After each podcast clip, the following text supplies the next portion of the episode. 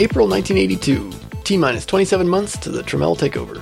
In this episode, we talk about Jumpman, Jumpman, Jumpman, and more Jumpman. Kevin Savetz and I have been working on reverse engineering Jumpman, and now is the time we're going to publish our documentation.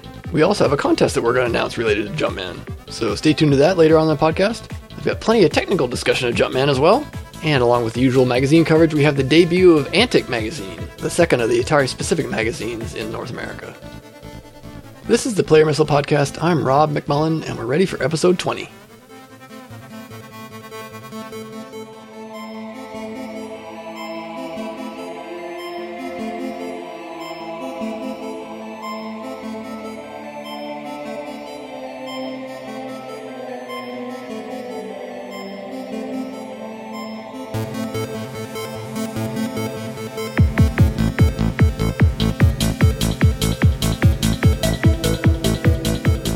Thanks for joining me on another episode of the Player Missile Podcast. It's July 2016 as I record this, which means it's time for Kansas Fest.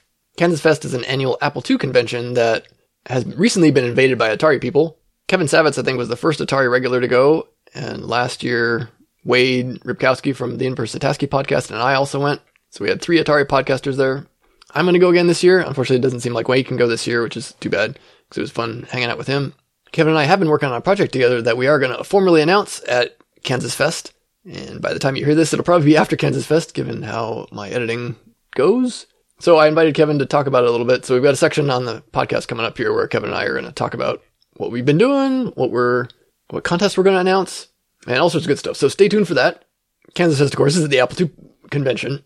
And I met a lot of nice Apple II people there. One of them, whom was Chris Torrence, who I just found out has a video podcast about the Softalk Apple magazine. So kind of what I do here on my podcast, except he's doing a video one. He's going page by page, and the videos you can see like you can see all the ads. You know, you can look and he points out all the ads and descriptions and goes through the articles and stuff. So it's a very detailed video podcast about one single magazine, Softalk.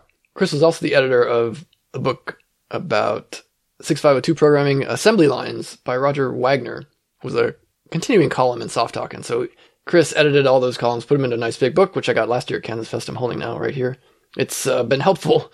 I've been getting back into 6502 programming with all the stuff I've been doing with Jumpman. And that is the theme of this podcast for sure Jumpman. Jumpman, Jumpman, Jumpman. All Jumpman. Jumpman technically is not a 1982 game, it's an 83 game, but I can't wait anymore. I'm going to assume that Randy Glover was working on Jumpman in 1982, so that's close enough for me.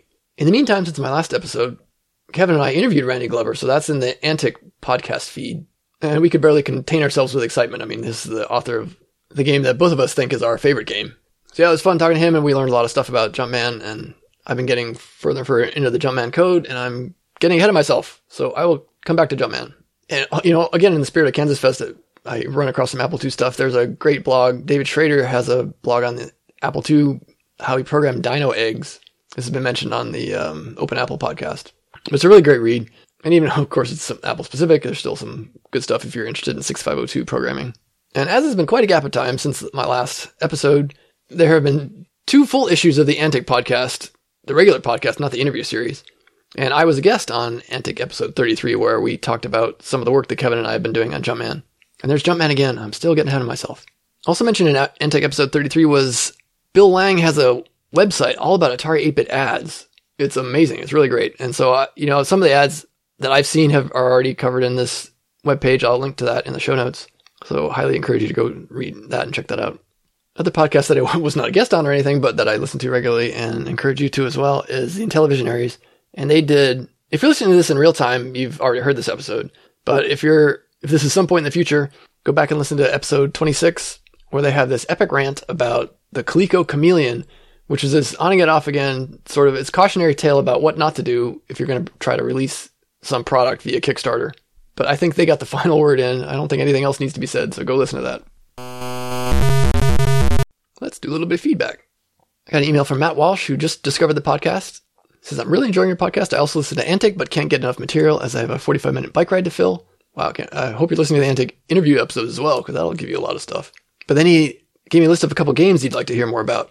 One is Hard Hat Willie, which I don't know anything about. Uh, Omnitrend's Universe, he suggested. He says is probably his number one game that he could wish he could go back and figure out and play.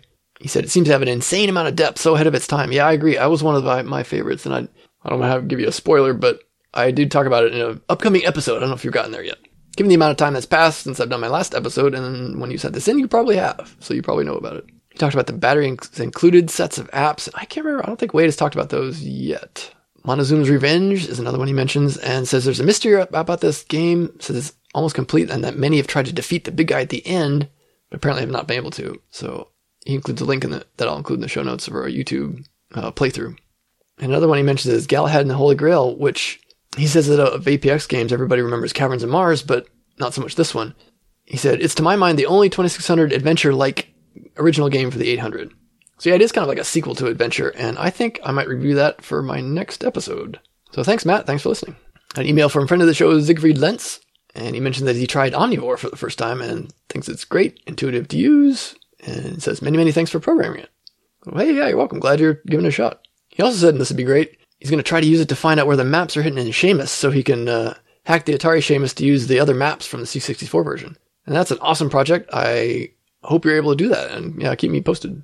He says, I'll use the occasion to thank you for the effort you put into the podcast and definitely do keep up the tech dissections, which are always interesting to listen to. Well, thanks, yeah. And I do like the tech stuff. I don't think I can get away from doing that even if I tried. I think I would still get sucked into all the tech details. He goes on and says, I'll accept Jumpman as the best platformer on the condition that Spelunker will be rated the, the best in the underground exploration, ledge jumping, rock blasting category, and which I'd add the insta death category.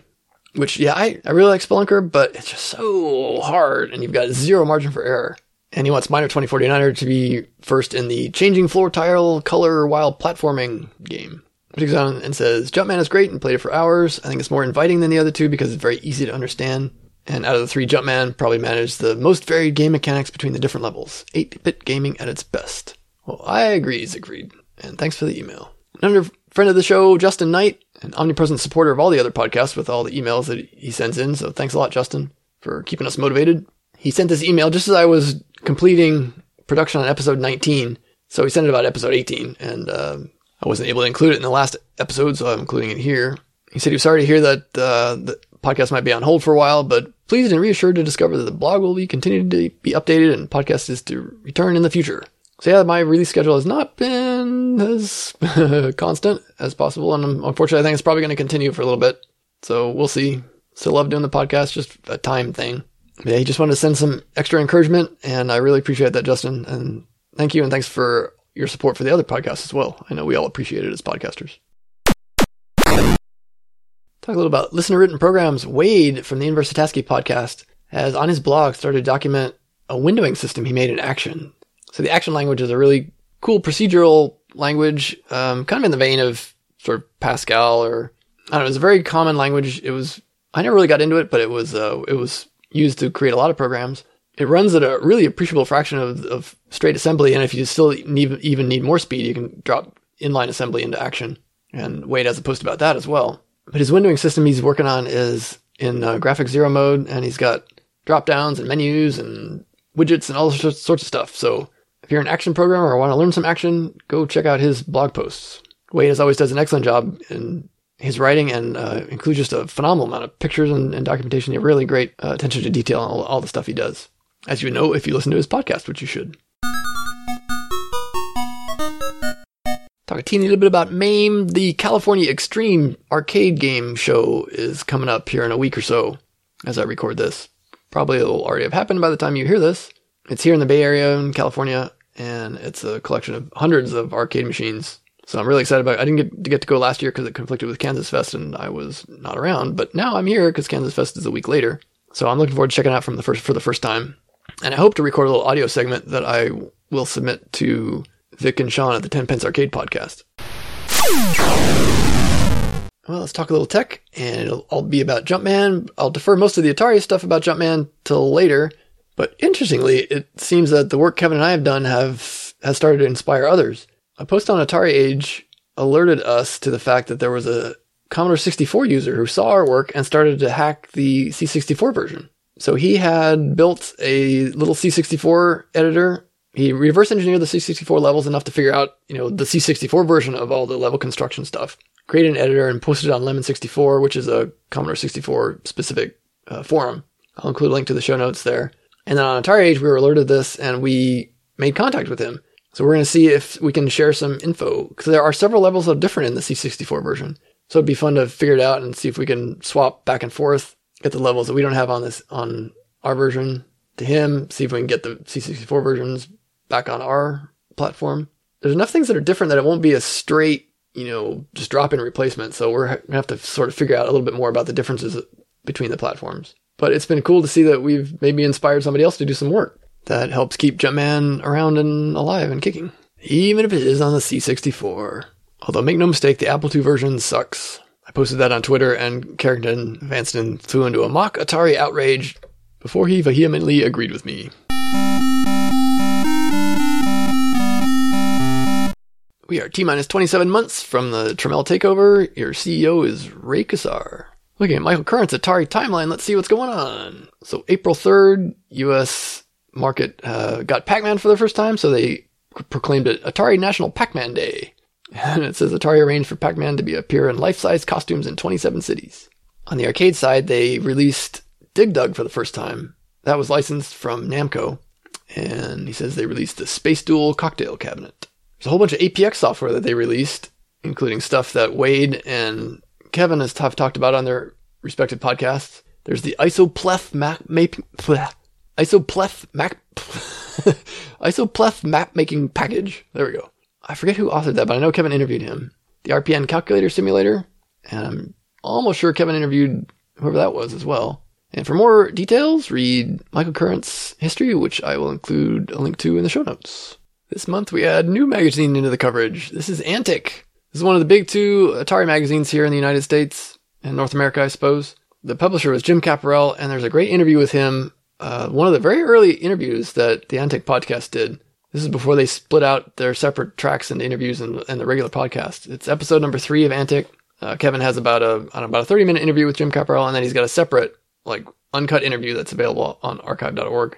But Andy talks about how Jim was working at uh, NASA the Ames Research Center, and he got involved in Atari computers because Atari was the one that would donate some equipment to their uh, research project.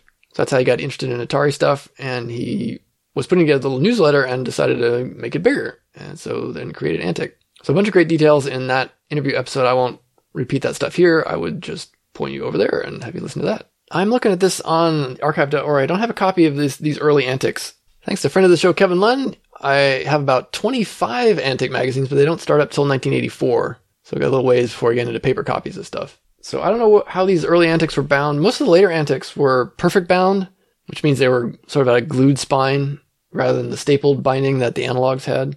On the cover is the Antic in big letters. It's kind of the it's the traditional Antic lettering. It's the a large red capital A and then the, the lowercase NTIC kind of each of them tilted slightly differently. It's the same font design they use for the entire life of the magazine, I think. There's a looks like pen and ink drawing of a guy on a ladder that's tilting over to the left and he's reaching over to the right to try to straighten up the C on the Antic. It says the Atari resource, inside word processor survey, pilot Forth basic, five program listings, and the memory map. And it says introductory issues, two bucks fifty. Inside front cover is an ad for the Mosaic 32K RAM upgrade for $179.95. The table of contents has eight articles and then has the their recurring stuff, the editorials, product reviews, stuff like that. We'll get to all those. Masthead ed- editor and publisher is James Capparell. And below it says, Antic encourages writers and programmers to submit work for publication. Writers warrant that their work is original and ownership resides with the author. Material not accepted for publication will be returned provided that sufficient postage is enclosed.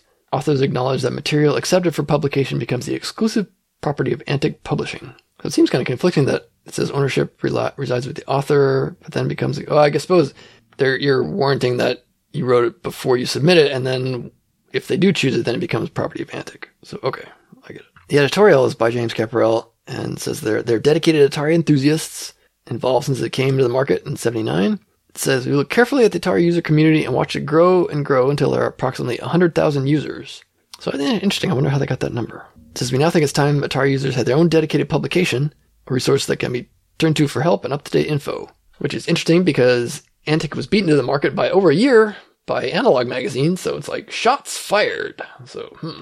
And yeah, that that I don't know if that's emphasized again by one of the final sentences. And Antic will finally give Atari enthusiasts a strong, clear voice that will be heard down there in Silicon Valley. So maybe emphasizing that they're based here in the Bay Area, whereas Analog was in Massachusetts. So yeah, that's clearly, and they must have been aware of Analog. So yeah, that's an interesting development. First article is a word processor comparison, comparing the LetterPerfect, Text Wizard, and the Atari word processor, all of which I think Wade has reviewed. There's an article called The Starting Line by James Capparell, where it gives a glossary of sort of terms that are familiar to us because we grew up with this stuff. But had you not been in computers before, well, probably wouldn't be reading this magazine. But so it defines terms like cartridge, console, cassette recorder, cursor, memory, program, defines the control key. So a basic little uh, glossary. There's an article called Systems Guide, and this is the memory map for page zero. So it says for the next few issues, they're going to construct a complete memory map. It says a memory map is nothing but a list of the reserved memory locations in RAM and ROM with a description and purpose of each. So I've probably made it clear. If I have not, then I'll make it clear now. Analog was my favorite of these two. I always preferred analog over Antic. I never had a subscription to either, but I would always buy analog and would only occasionally buy Antic. And one of the reasons why, and this may sound pedantic, was the fonts that they use. When they're describing like memory locations and stuff, they don't use a fixed width font. They use like, it looks like Helvetica or something. It's a, it's, uh, I don't think it's actually Helvetica, but it's, it's one of those. It's a sans serif font. Kevin, hope you're listening. And so that the, so the columns of, um, you know, six character identifiers for the memory locations don't line up on top of each other. It's all, you know, it's, it's a ragged right boundary. And that just bothered me. You know, what was I, 10 or whatever? But I still, I was just, whereas analog used a fixed width font for all their computer like output and stuff. So everything all lined up. It was, it was very easy to read. And Antic always used this proportional font for all their like assembly listings. I just found it really hard to read and I was put off by the presentation. So maybe that's just me. Maybe other people felt the same way, but that is one of the main reasons I preferred analog to Antic. And I, I think analog focused more on the 6502 and I was kind of like really bent on learning how to program games, like arcade style games. And so I, I really enjoyed all the 6502 listings they had in analog. There's an article on Pilot. It says Pilot Your Atari by Ken Harms. Never really got into Pilot. Of course, I know what it is. You know, the turtle graphics were the sort of drawing point, I think, to Pilot. There have been several interview episodes of uh, Antic, the podcast, that talks about Pilot. A little blurb about the GTIA. It says if you purchase your computer after January 82, it probably already has a GTIA, and the rest can, rest of the folks can purchase it as an upgrade. Basically, you just swapped out the chips, and you can take it to a service center to do that. And it adds 256 colors instead of the 128, so essentially the odd color values now can be used. And then it talks about graphics 9, 10, and 11, which are the 4 pixel wide by 1 pixel high, if you're comparing to graphics 8 pixels. But yeah, they can use 16 colors. There's an article, Tape Topics, Help for Cassette Owners by Gary Phillips. Shows you how to do all, like multi-program tapes, all sorts of stuff. There's some software reviews. There's a review of Monkey Wrench, which is a right slot cartridge for the 800. So it's a basic enhancement. And there's a machine language monitor and all sorts of stuff. I never use this. I never had a right slot cartridge at all. I think the guys on the Antic podcast, they total up. There's something like 16 right slot cartridges. Some really small number. It's another review of uh, the tricky tutorials. I never heard of Santa Cruz educational software. It says there's a set of six tutorials, which I guess are programs. There's, they talk about there's one for display lists, another for scrolling, page flipping, animation, player missile graphics, and sound and music. It doesn't really say if there's documentation documentation to go with it, or if it's just the program that you sort of read and understand and modify. So it's I'm kind of unclear as to what these are all about. But hopefully on the next page there's an advertisement for this. So yeah, it looks like it's programs that are then documented so you can kind of understand what they're doing. So if you want to subscribe to Antic, there's a form here. It's one year for, which is six issues for 15 bucks. But actually at the one year point, they go to monthly and then they continue publishing, uh, until, uh, 1990. So they were yearly until the end of 89. And then they had, uh, four more issues that were bi-monthly, and then they were folded into Start, I think, which was their ST magazine that came out in 85, I think? 86 maybe? Maybe Wade will tell us more in his 1632 podcast that is rumored to have been already recorded. So, hmm, looking forward to that. There's a public domain game, Chicken, which looks a lot like the Crossy Road style game, you know, the, um, the Activision game called Chicken? Is that right? Oh no, it's Freeway. That's right, Freeway. Kind of looks like this is written in BASIC. And so it's got that really hard to read proportional font. My favorite. There's an article on Forth. It's called The Forth Factory by Bob Gonzalez. And Forth is really, really confusing to me. I don't understand it at all. I never really had reverse Polish notation calculators, so that's all, or I didn't do much Lisp programming. It was all stack based. And it's very, very odd to me. It's all based on pages or screens or something, so you code everything in screens, and so you label each screen with a number. I don't know. It's I've been interested in it, and the hex editor that I used way back in the 80s that I got from somewhere not legally, I imagine, was written in Forth. I know, you know, it was really fast, and I wrote something in BASIC that was really slow, and so Forth was definitely well suited to the machine, but it was too confusing for me. There's an article on the assembler editor cartridge, Tricks of the Trade, it says, by James Capparell. So it gives a set of 10 quick tips that you can do to help with the assembler editor cartridge. The one thing I know about that, or I've heard, is like it's incredibly slow, and the uh, macro assembler was much better. And then I guess as you further went on, there were like SynAssembler and, all, and the one I use, Mac65, They were all much better than the assembler editor. There's a little sidebar. It says, "What's in a name?" Antic. So talking about how they got the name for the magazine, it says, "We like the name Antic because its connotation of playfulness and its direct connection with our machines. Our reference on the cover to resource means that we want to be a source of supply, support, or aid. We intend to live up to our name and have registered it as our trademark. Watch for software under our label." There's an article on assembly language by Matt Lovelace. And yay, they have a assembly language output in a monospaced font. So yay for that. I don't remember that being all that common in the future. So it's a little assembly language program to allow your basic program to mask or ignore any particular key on a keyboard. So it interfaces with the keyboard vector and then throws away stuff that you don't want.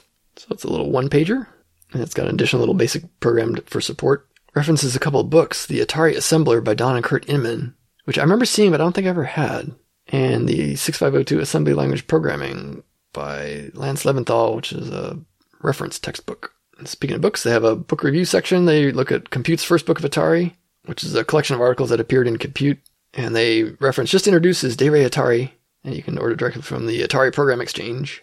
Oh, here's an ad for online systems, and in it there is a reference to Mouskattack and Jawbreaker, both written by John Harris, who was just recently interviewed on the Antic interview series by Kevin. Really good interview. Yeah, I mean, all the interviews are good, but this one was especially good because he remembered a lot of details back then. And that's something that doesn't always happen as Kevin talks to people. Yep, and that was the back cover, actually. Yeah, when reading on, on archive.org, I wasn't looking ahead. That's actually the back cover. So that's it. So a small issue for the first one, but Analog and Antic will always get an in depth coverage where I'll look at pretty much everything. So it is bi monthly at this point, so we'll see it again next time in um, June of 82. For now, we'll skip over to Byte Magazine. This is Byte Volume 7, Number 4 for April 82, 2 bucks 95 in the cover price in the US, 3 bucks 15 in Canada, 1 pound 85 in the UK. Don't remember noticing the UK price before. On the picture, unfortunately, is not another great Robert Tinney piece of art, but is a photo of a, a small, like, palm top modem, it looks like. It looks like it has about a 1 by 16 LCD display, full QWERTY keyboard. Kind of, isn't this in the style of one of those little Casio handheld calculators, I guess. Subtitle on the magazine is Human Factors Engineering with the IXO Telecomputing System, whatever that is. In the table of contents, the only Atari thing is the Atari tutorial. This is part 8, Generating Sound with Software by Bob Fraser. A few more interesting things we might cover as I flip through the magazine. The editorial talks about this IXO system. It's this little, they call it a handheld terminal, costs 500 bucks. Can access the source, CompuServe, Dow Jones via telephone cable they actually plug into the back of this. It's that single line system, built-in modem, auto dialer, emulate terminals, fits in your pocket, operates a battery. Sounds good to be true, too good to be true, but it's not fantasy. The product does exist, they say. It exists, but I don't think it's terribly useful. But as per usual, Byte, it goes into quite a lot of detail about it. And also, as per usual, being Byte, there's a lot of ads interspersed in there. And here's an ad for a Rana Systems drive, which they made an Atari one, but this is for Apple. The industrial design looks a lot like the Rana drive that came out for the Atari, and it doesn't have as much the Atari one I remember had some more front panel stuff. This has a busy indicator and a write protect switch, so you can you can punch it apparently and automatically write protect the disk. Ooh, there's an ad for the Osborne portable luggable. There's an article on the generic word processor, word processing system for all your needs. And it's a very generically described um, system that took me a while to realize that the month of this issue had something to do with it. So I'll leave it at that. I'll let you read it if you're interested. Don't want to spoil it. It's actually pretty funny. All right, you know what? I'm kind of tired of flipping through 500 pages of Byte magazine, so I'm just going to skip ahead to the Atari stuff. Been so long since I recorded the last one. I think this last one was sound as well. The Blast issue and Part 8 is also sound. So it talks about static sound, which is essentially just recurring sine waves, or then you can sum them together and make different sort of periodic sounds as the waves cancel or augment each other. And there's a little basic program to demonstrate, demonstrate some of this stuff. Uh, it says basic is somewhat limited in its handles, handling of sound generation, because, well, basic is kind of slow and you can only trigger one sound command at a time. And so if you're sitting on, or if you're interested in, in sort of precise timing, the waves will be offset a little bit. So it gives a little machine language example, which is much faster. And then it goes on to talk about the vertical blank and how it's really useful for playing sound. It says direct control of sound registers with a dedicated machine language routine opens up new doors in sound generation. Talks about having a table driven sound routine where you can store your the changes to the sound variables in a table and then every vertical blanket will update those. And it also talks about the volume only bit in which you can adjust the volume every 60th of a second and it says it offers tremendous capacity for accurate sound reproduction. And then it talks about how you can simulate the the envelope of a piano where the wave of the piano causes the sort of the characteristic keystroke sound of the piano, and you can duplicate that by adjusting the volume of the waveform. In the midst of this article, there's an ad for the Atari Star program, and then there's a machine language routine where he describes some of this waveform adjustment where you can change the envelope of a waveform. That's about it. In closing, it sort of tries to emphasize the importance of sound in, in terms of mood setting, background music, you know, how you can affect the subconscious. Uh, so sounds are important in uh, in games particularly, and that the Atari has quite advanced capabilities for the comparable computer systems. The only other article I think I'm going to look in this issue about is an article about binary coded text, a text compression method. So it says trim size by encoding common character strings. So it starts out with the observation that there are 256 possible values you can store in a byte, but far fewer are actually needed to store text. But then it explores that at the word level. So it says, okay, look at a six letter word. It says such a word requires seven bytes of memory. So the first six bytes store the letters and the seventh stores a trailing blank. So those 56 bits of memory can take any one of two to the 56th power possible states. So basically in seven bytes, you can, you can allocate that many different six letter words, but there are considerably fewer than two to the 56th power six letter words and quote several studies that, that maybe typically 50,000 unique words are in common use. So basically the point of this article is to encode, like have a lookup table of common words and encode them in fewer bytes. One of the ways you can do that is with codes for particular endings of words. And So there's a table here of like different types like MENT, ING, ION, LYED. So some of those can be encoded to save some space. You can add trailing punctuation that can be encoded in a different thing in different ways, like a trailing period, comma, semicolon can be encoded. So building up a dictionary like a, I guess like a Huffman table. Huffman encoding is a compression routine that I don't entirely understand. I mean, I know what it is, but it's, I don't understand the inner mecha- inner workings of it. But basically, it's a lookup table where you, you can have a small number of bits that'll expand into whatever you want.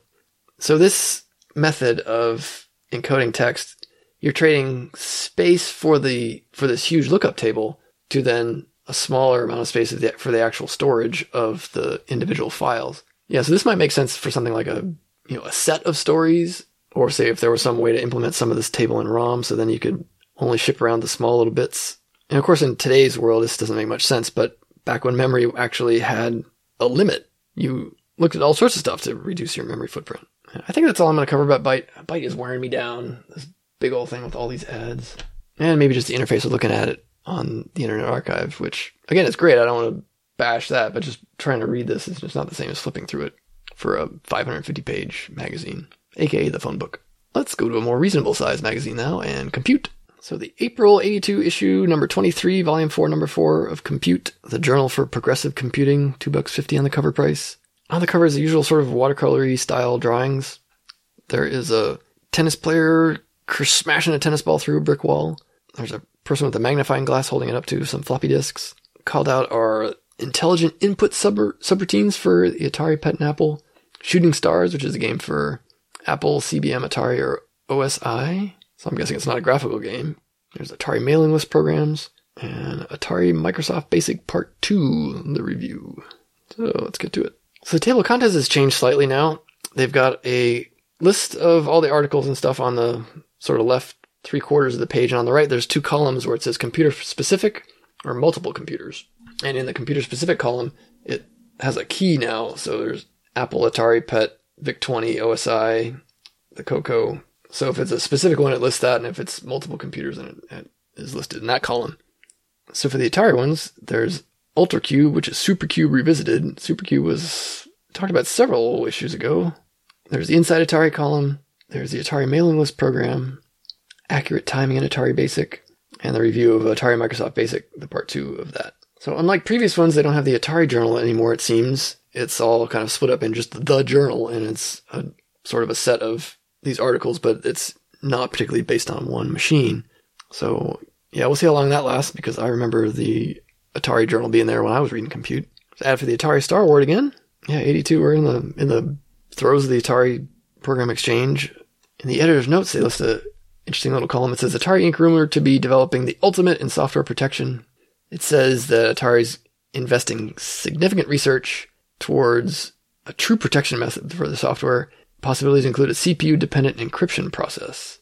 And it says we'll be interested in seeing their progress. Keep you posted. Clearly that never happened. Thankfully for software preservation works today, right? An ad for Compute's first book of Atari. And here's an ad for the Apple Fest. There's four of them around the year. I don't think this is the precursor to Kansas Fest. I think that's a totally different event, but I'll have to ask when I'm at Kansas Fest if they, if anyone knows the history of Apple Fest. Here's the Shooting Stars program. It's a little basic program, and there's no screenshot, so I'm not exactly sure what it's like. It seems like kind of a Space Invaders thing. They do say the Atari version is is not a line by line translation of the original, but it's programmed specially for the Atari. It says, note this uses a little known Atari graphics mode. So it says using the three color IRG mode 4. What does IRG mode 4 mean? And there's no three color mode, so hmm. Oh, so you're talking about Antic mode 4. Okay, so it's the um, five color text mode, the tile mode. It's about a 100 line basic program, but no screenshot, and I refuse to type it in. So yeah. I mean, even back then, if there wasn't a screenshot, I was not going to waste time spent typing a 100 line program in without knowing what it was going to look like. They're really doing themselves a disservice 35 years in the past. Make note of that, editors of 35 years ago. Put screenshots in your magazines. Here's the article on UltraCube, which SuperCube revisited. No screenshots, so I'm not exactly. I think this was the isometric drawing program.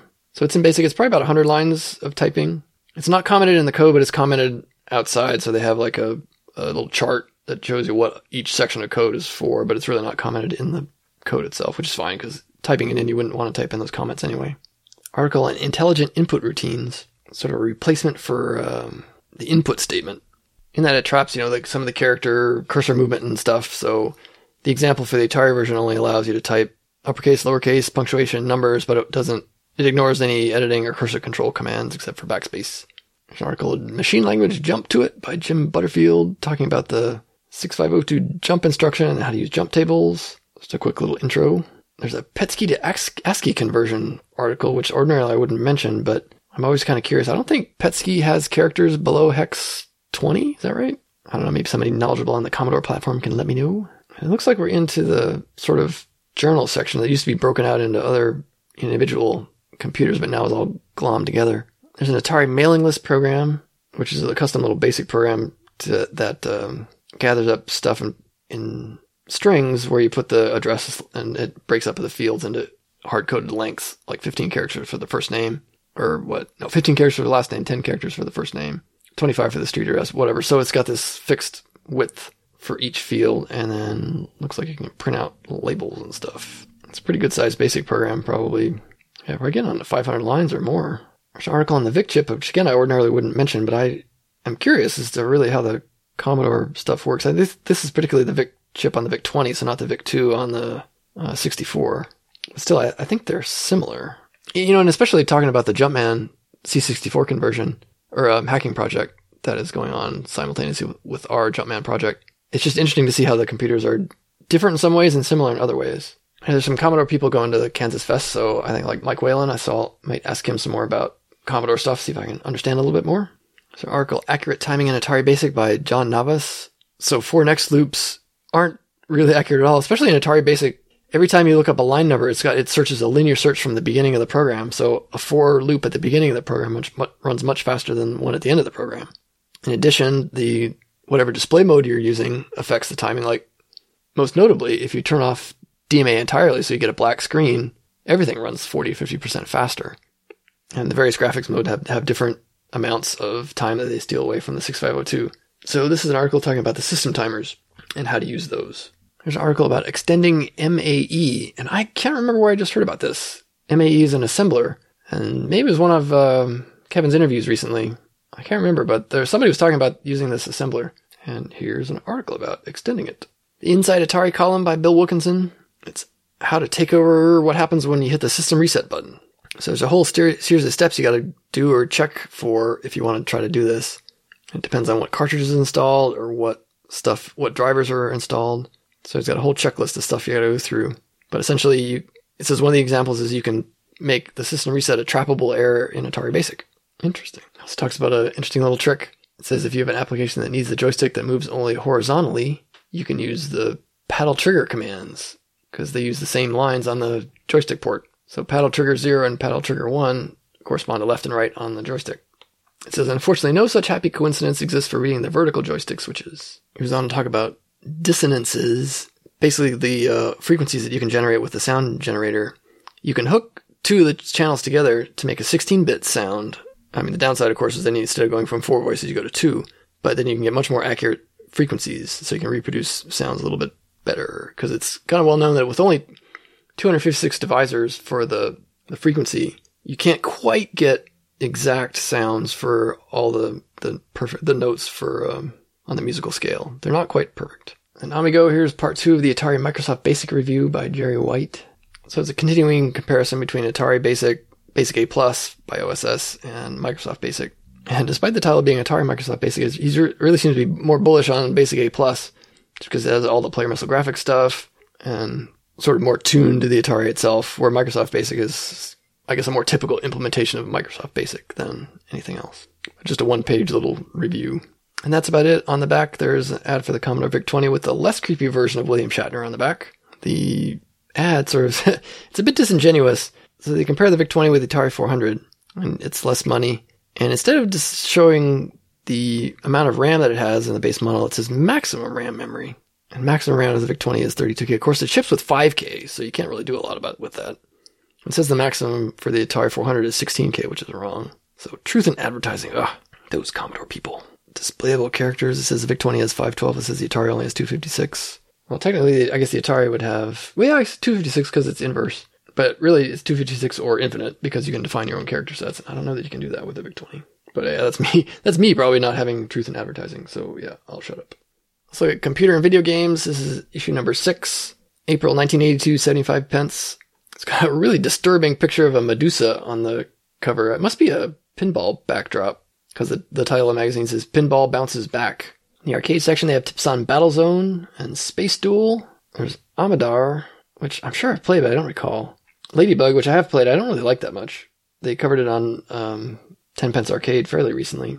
Thing I didn't like about Ladybug, I remember, is that you kind of you can kind of get stuck in the middle of passage. Like you try to turn left a little bit too soon, and Ladybug will turn left, but it's not going anywhere. So that killed me more than a few times. Interesting. Yeah, this is definitely a UK magazine. On there's an ad. It says "Sex in Your Computer," and then it has an ad for a company. looks like it's called Holdco, but there's a game called The Naughty One, and on this ad, there's a, a you know pencil drawing of a naked woman, which would not have flown at all in the in North American scene. So yeah, it's yeah that would not have made it on a newsstands here. You know, America. Well, still now to a slightly lesser extent, but still, you know, we'll blow up whatever you want, show dismembered people and all sorts of violence, but nakedness is a no-no regardless, seeing that ad, it was like I was unexpected. it was unexpected. I was not thinking that there would be like a drawing of a naked woman on a computer magazine. Still, I was kind of back to my you know teenage self, was kind of looking around. I was like, is anybody watching me? No. Okay. Turn the page fast. You know. Oh, I didn't see that. Don't know what you're talking about. Lots of basic programs. Not much for the Atari. Although again, on the back cover is this ad for Maplin, which is the Atari distributor in the UK. And Kevin interviewed him quite a while ago on the interview series. The name of the guy actually escapes me, but if I find it, I will put a link in the show notes. Here's Creative Computing. This is volume 8, number 4 for April 82, 2 bucks 95 on the cover price. It's a picture of an outer space scene with sort of things in various incorrect perspectives. Like there's a really, really huge robot looking guy or cyborg in the background that's much, much bigger than the, the building and the spaceship in the foreground. Planets just over its shoulder are seem to be touching its shoulder, and sort of in the close foreground is a really tiny city with a, the cyborg guy dragging his finger along, creating this sort of canyon out of the, the dirt and rock. Subtitle is Our Robot Friends. Hmm. The upper sash is a special 12 page April Fool's parody. Other text includes uh, columns for the Atari and then in depth evaluations of 25 new products, computers and education, 3D plotting, the challenging strategy game of unnamed name. Hmm. Let's see. Ad for VIC-20, the friendly computer with no William Shatner, so it's friendly without the William Shatner picture. In the table of contents, there's some stuff on the Atari using discs with Atari Basic and the Outpost Atari. There's an ad for Castle Wolfenstein, which by Muse Software, which I can't tell you how impressive that was on the Apple II when I at the time. It was before I had an Atari, and it was yeah, really amazing. She had that, that large sprite guy that you know walked across the room would open up chests and stuff looking for was it ammo or guns or things and yeah I mean now you look at it it's, it's really not that impressive but when you didn't have much to compare it to it was pretty amazing. Another ad for the Atari Star Award that's the common ad I guess in this group of magazines. All the reviews so far seem to be Apple centric. A bunch of games reviewed, but yeah, they're all Apple. Even so, I remember going to magazine or going to libraries and looking at the creative computings and just looking at because these these creative computing always seems to be pretty good about putting screenshots in, and so just seeing some of these screenshots always just drove my imagination.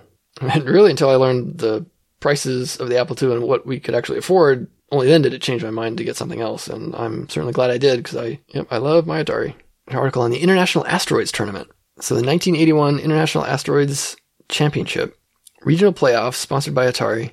They said the 30,000 entrants in all the regions. Looks like there were 25 or so, doesn't give the exact number. Range in age from 11 to 26 was the oldest. A lot of them seem to be teens. All the American representatives were teenagers, oldest of whom being 15. It doesn't say the rules of the competition exactly. The qualifiers, the two highest regional qualifiers had 138,000 and 118,000. And the high scores of the tournament itself were about 75,000. So there must have been a time limit because certainly there are people who can beat that score by quite a lot, essentially play for an infinite amount of time. Maybe this was before some of those tricks were figured out though. Well, I guess then they advanced, some people advanced to the final round. And in the final round, the highest score was 142,910. I don't know, you read further on the article. Yeah, there's, there was, apparently the world record had already been set at that point. Some guy played 52 hours, amassed 25 million points. So yeah, so the lurking tricks seem to be have, have been known. Yeah, it doesn't say what the time limit was because there must have been a time limit. Hmm. Next article of interest is using disks with Atari Basic. Talking about using file numbers and the note and point commands in Basic, how to access records on you know fixed format data files, that kind of stuff. An ad for the Apple Fest again. There's an uh, April Fool's insert, about 12 pages of April Fool's like articles and stuff.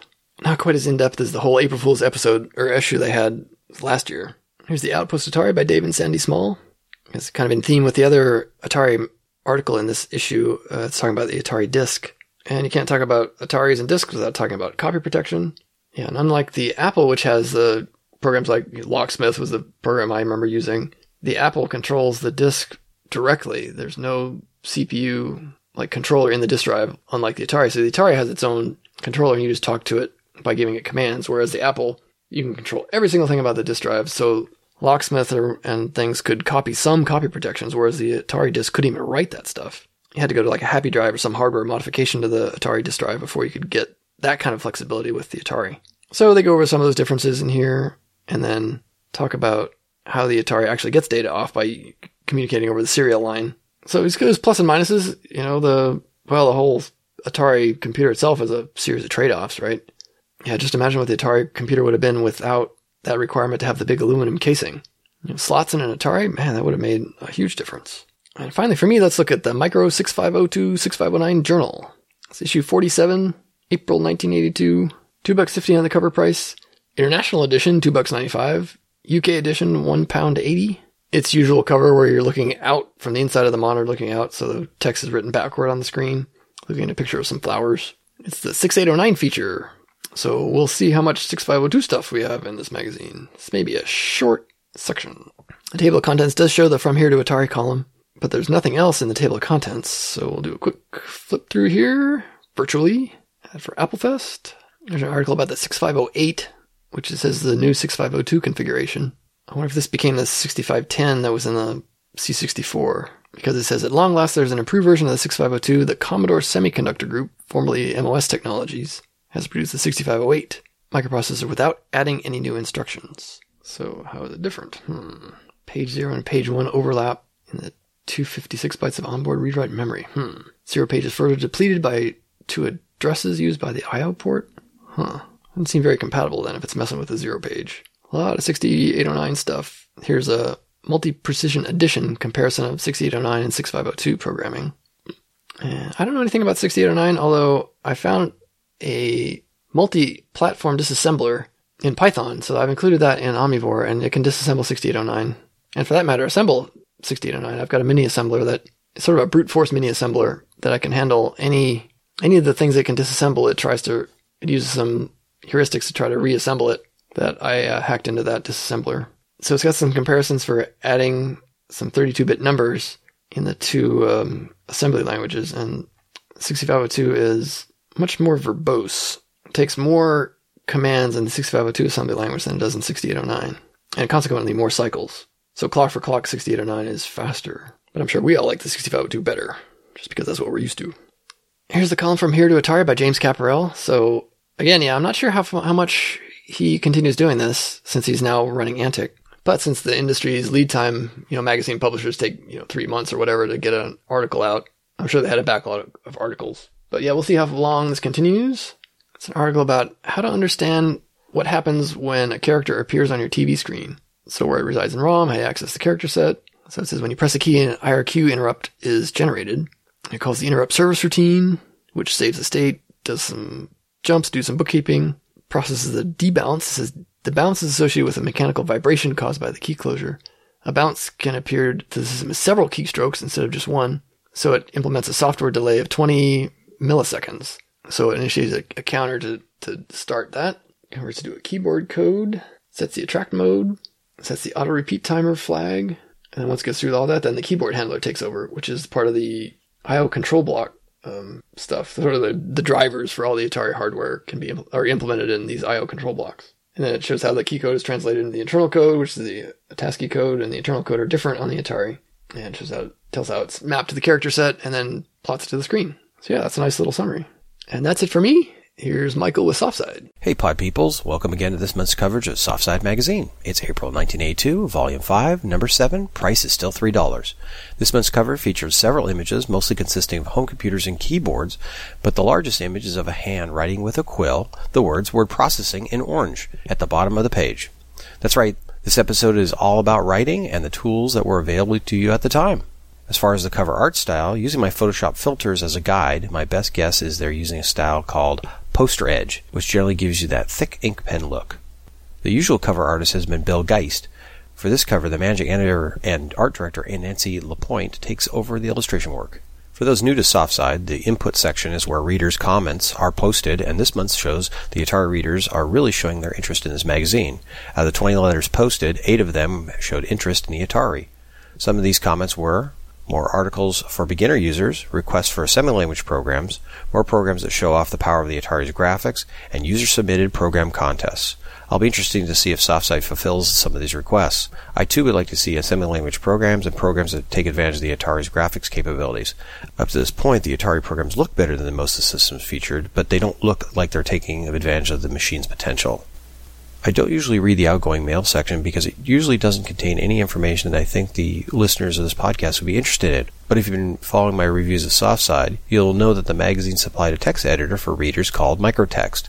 Its purpose was twofold teach readers how to write a simple text editor, allow developers who submitted programs to include an electronic copy of their documentation. This experiment, as Softside calls it, appears to have some limitations, so the magazine has decided to go back to killing trees. The good news for all you interested in the program, an update to Microtext is included in this issue. Very appropriate for an issue covering word processing. There's a review of a book called Introduction to Word Processing by Hal Glatzer, published by Sybex. The original price was $12.95, and this review was done by Dave Albert. Now, Dave says this is a non-technical book that covers word processing from electronic typewriters to mainframes. Its goal is to help those new to the technology to understand the capabilities of word processing equipment. The author starts off with what is word processing and obeys the cardinal rule of showing, not telling. He goes on to explain that options are available in this realm and never suggests one over another, simply detailing the advantages and disadvantages inherent in each. And it looks like you can get this book on Amazon sold by Silver Arch Books for about 26 bucks. That price doesn't include shipping. Under the article section, Word Processing Art in Transition by Tom Stanton. If you are ever interested in the history of the written and printed word, this article should give you a nice entry into it. The article covers a lot of the history around this subject.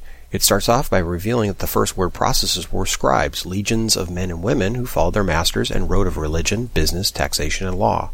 It covers the evolution of the technology around writing and printing, gives some background on the companies, cultures, and people who made the advances in the area, as well as a rough timeline of when all these things occurred. I found this to be a very interesting read. If that sort of thing interests you, I recommend you check it out. It's only two and a half pages, so it shouldn't take you too long to read through it. I decided to group all the typed in programs into one section. I'll start by the first program, Microtext 1.2. This is a 16K word processor for the Atari, Apple, and TRS-80 Model 1 and 3. This is an update to the 1.1 version featured back in January 1982 edition. Looks like they made some minor updates, but unless you're interested in how to write a word processing program, I'd skip this one. We have a user submitted program, Crypto, by Jerry Amott of Rochester, Michigan.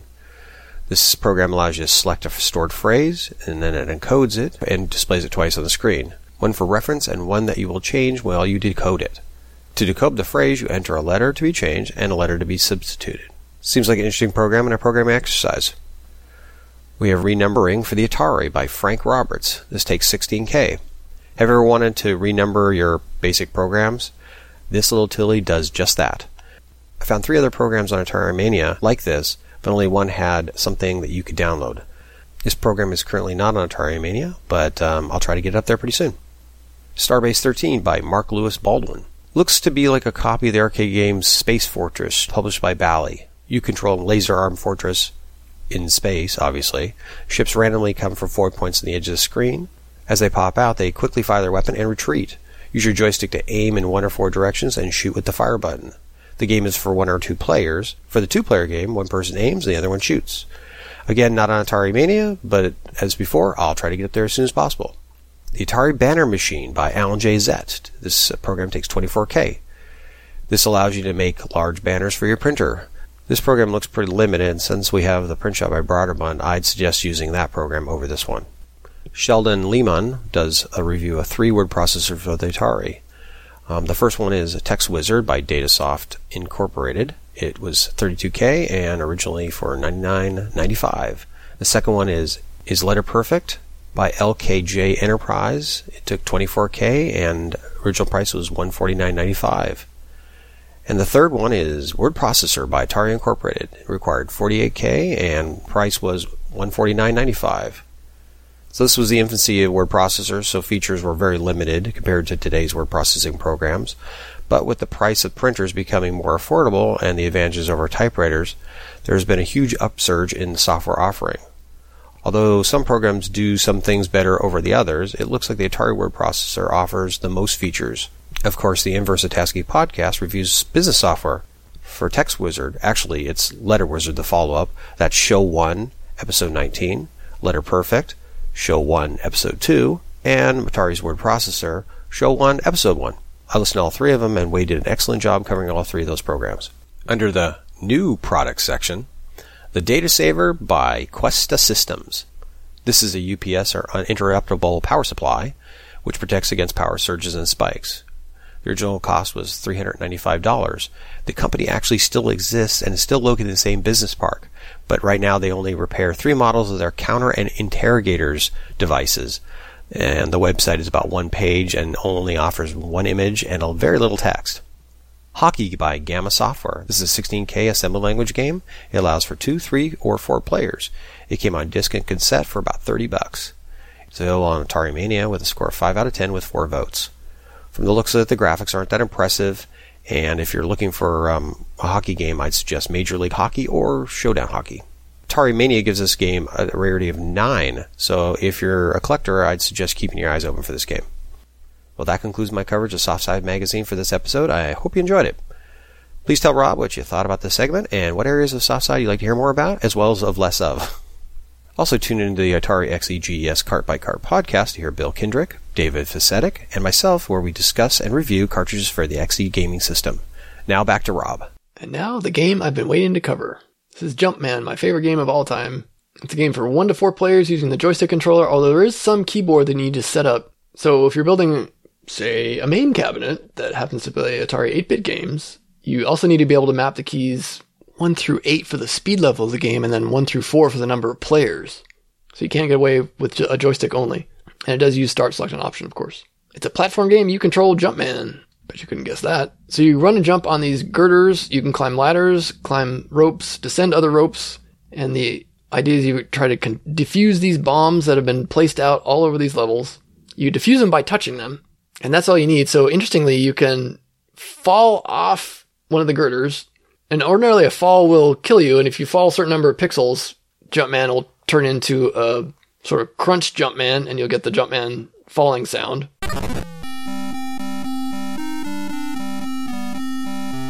But if you happen to touch a bomb on the way, you'll collect it and defuse it. And if that happens to be the last bomb on the level, you won't, it won't cost you a life and you'll go to the next level. So there are certain levels that you can use that strategically. One of the interesting things about this game is it has 30 levels. Actually 32, but we'll get into that a little bit later.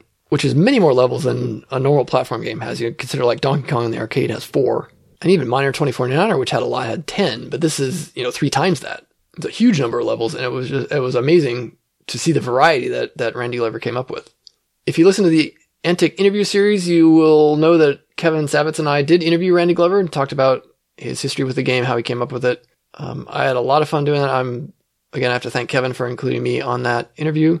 Interestingly, when we talked to him, he mentioned Miner 2049er by name, saying that had he gotten Jumpman out before Miner 2049er, he thinks he would have had much more success, but that Miner 2049er really affected the total business that uh, Jumpman did. It still sold well, and I think he said he made several hundred thousand dollars in royalties. But because the novelty of so many levels wasn't quite as new as it would have been had Miner 2049er not come out before it, Randy seemed to think that it had affected the sales potential of Jumpman. But still, by any measure, it was still quite a successful game. I'm not going to cover some of the history that he went over just because you can listen to that from his, you know, from his actual words. You can hear him talk about it. So yeah, yeah, definitely go listen to that interview. There's a lot of cool things about the design. You know, like he talks about a little bit about Jumpman number one, the game he showed to companies and eventually Epyx. And he still, he doesn't, he's not quite sure that Jumpman number one, how it got out there, but it's available on uh, Atari Mania. I'll include a link to that in the show notes. But he seemed to be pretty sure that that's the same version that he showed around, but it was never released. You know, he re- ended up recoding it and increased it. I think it had 10 levels or something, and he then increased it to 30. And not only did it have 30 levels, but it had a whole bunch of interesting things. Each level could have some special feature about it. Like vampire level has bats that are that triggered after you collect a certain number of bombs. And I will use bomb and peanut sort of interchangeably here. Kevin, growing up, thought they looked like peanuts, and so he started calling it peanuts. And then when Kevin and I started working together on our Jumpman project, that sort of language took hold. And well, also because you know in this day and age, you don't want to be saying bomb in random places, so saying peanut is probably a better idea. Yeah, this way we could talk about Jumpman, say, on an airplane. Anyway, one of the unique features of Jumpman is these triggers that happen, these trigger functions. So collecting a, one of the peanuts can then trigger the maze to change. So the platform could lose some girders, or you can add some ladders or ropes. And depending on the level, it could have some other feature that happened, like the robot levels move when you collect a peanut. The game is divided into three sort of groups of levels. There's the beginner, intermediate, and advanced levels. You can start at either one of the, at either of those three sections, or you can do a randomizer, which always starts you at robots two, and then we'll send you to one of the levels randomly. Or you can do the grand loop where you start at level one and go all the way through the end of the game, which, yeah, I've never solved that. In fact, I think there's a few levels I still have not seen. There's a small manual that goes into the game. You can play up to four players, but you all share the same joystick. So it only uses the joystick in the first joystick port. So one to four players, and you'll have to complete each level before it goes, the control goes to the next player. So the first player can lose several Jumpmen before the second player even gets a chance to start. The speed is an interesting feature, something that a lot of other games don't have, but you can choose the speed of the whole game. So it speeds up how fast Jumpman moves, how fast the bullets move, how fast any of the critters on the level move. And there's no prompt for this, but as the level comes up, if you press the number 1 through 8, that'll choose your speed, where 1 is super crazy fast and 8 is really slow. You start with 7 Jumpman lives, which is a lot more than an arcade game normally does, but of course you're not paying quarters here. And this this game really does feel a lot like an arcade. It's got the attract screen. It has this little demo level that Jumpman runs through as it's waiting for the user to press a key or something. Also, something I found as I got further in the code is that there's this background timer. It uses actually the attract mode timer. When that timer hits a couple minutes, it if you've not done any input or you know if you've like left the joystick, set it down, and walked away or something. If you don't have some input in a couple minutes, it sends it back right to the demo screen. And also, if you're having a bad game, you can abort it any time by hitting select. It'll send it right back to the menu. But it's interesting how he implemented this. Essentially, there's a, a subroutine you can jump to at any point that will just send you back to the beginning, and it kind of you know resets the stack and everything. So there's there's a lot of non-structured programming about this, but it was typical at the time. You know, there are jumps everywhere, and there are of course plenty of subroutines that are called, but they all go back to like sort of this main routine in the normal time, and all the game logic is processed in the vertical blank. But perhaps I'm getting a little ahead of myself. Back to the manual, it talks about how you move Jumpman. You use the joystick left and right to walk on the girders or up or down some of the little sloped girders. Pushing up and down climbs ladders. Once you get on an up rope or down rope, you're moving that direction. You can't change that direction at all. You can just jump off. That's it. You jump when you hit the button, so if you're not moving either direction, you just jump straight. If you're pushing a direction or another, you'll jump that direction. The scoring is one thing. It's a bit random. There's some levels you score a lot of points and some levels you don't. I think that's one thing when we talked to Randy in the interview, he thought if you were to do it again, he would change the scoring to be a little more consistent. And the coolest thing about the manual is the additional hints. So it says, from Randy Glover, Jumpman's author, Jumpman is the ultimate test of your reflexes versus instant visual surprises. It's impossible for a new player to remember all the ugly hazards and demonic forces his or her Jumpman will meet. Only experience playing it again and again will gain you the skill and proficiency you'll need. And he lists six hints. So the first is that each of the levels can be completed without losing a Jumpman. So I guess once you know what you need to do, you can do it correctly. He says when you first play, try it at medium to slow speed, so 4 through 8, and then if you can complete the level, then try it on the higher speed. This implies, interestingly, that I didn't really notice, but that the bonus points are count down in real time so that if you complete it using the fast speed, you'll actually get more bonus points because you'll complete it in less, you know, wall clock time. His third tip, it says Jumpman can leap amazing distances. See how far you can make him jump. The fourth tip says watch more than Jumpman on the screen, especially when he's vulnerable, like climbing a rope or ladder or at the end of a girder, or as I found at the edges of the screen. So the bullets, which we haven't really mentioned, they're generally on levels that are up to four bullets that can fly around. And so they'll move slowly in one direction. And when they cross the plane of Jumpman, they'll, you'll hear a firing sound and it'll quickly point in your direction. So you've got to jump out of the way. His fifth tip is try to remember each level's actions, the structural layout, and the obstacles. In other words, take notes. and six, he says, most important, don't give up. Jumpman's a tough, sometimes frustrating challenge. Play and play again. Stick with it. You'll be amazed how fast you'll be able to conquer all 30 levels. Well, I don't know. I'm not sure about that, but some people might. Not me, though. But I played the heck out of this game. And I remembered it so well that it, it was a motivation for me designing Omnivore. I talked about Omnivore last time, and it's really the reason behind my slowing down on the output of the podcast was because I've been working on this editor.